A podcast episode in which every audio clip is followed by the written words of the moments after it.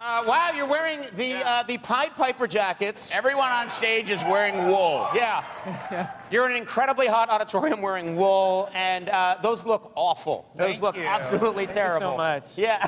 They're also incredibly hot, so it I smell like Ellis Island.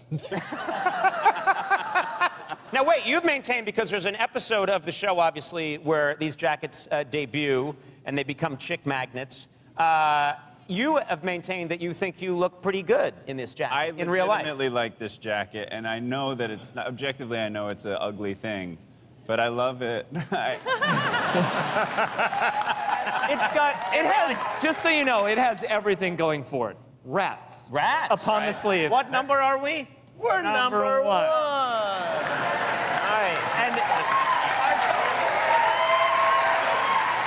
you'll, you'll note that every letter is a different color. Yeah. Yeah. It's, It's truly, it's truly terrible. the worst idea ever. Uh, It if- really, if if you they- ever had a fantasy about being a NASCAR, you're, you're enjoying it right now. you have Yeah, achieved yeah. it right now. Yeah. Well, it's kind of, I think, uh, well, we all think it was kind of based on uh, our terrible decision to make jackets for ourselves in real life.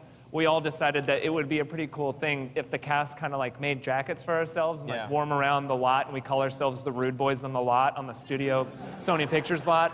And we think the writers were like, not on our watch, Right.